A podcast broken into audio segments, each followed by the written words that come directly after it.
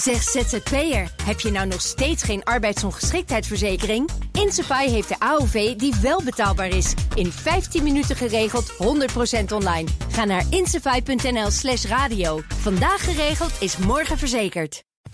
De column van Marianne Zwagerman.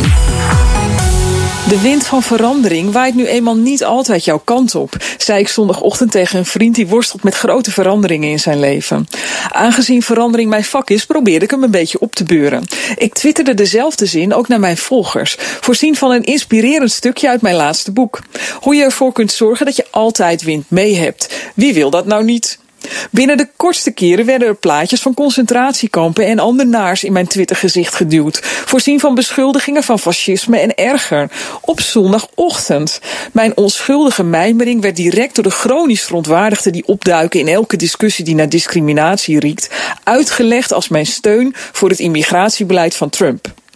Een gevolg van de massapsychose waaraan we lijden. Ik dacht oprecht dat Twitter dit weekend mijn landinstellingen had gewijzigd. Mijn hele timeline stond vol met Trump. Elke tweet ging over Amerika. Nu moet u weten dat ik eigenlijk alleen maar Nederlandse mediamensen volg op Twitter. Journalisten en aanverwant volk. Ze gingen zelfs in het Engels twitteren. Ja, de Donald zou eens meelezen en niet weten hoe Google Translate werkt. Dan zouden al hun adviezen zomaar aan hem voorbij gaan. Ik had zo gehoopt dat we na die overdreven maandenlange aandacht voor die verkiezingen het eindelijk weer eens over onszelf konden hebben. Over onze verkiezingen en die in Frankrijk en Duitsland. Maar nee, elke pennenstreek in de Oval Office is hier reden voor dagenlange opwinding in de media.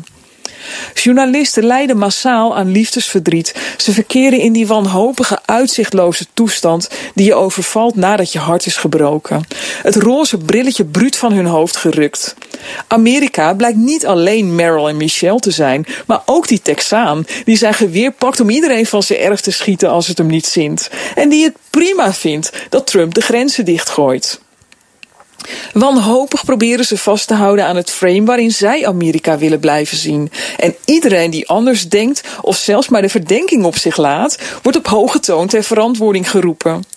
Stephen Bannon, de strategiechef van Trump, zei vorige week dat media nog steeds niet begrijpen waarom de president gekozen is. Ik vrees dat hij gelijk heeft.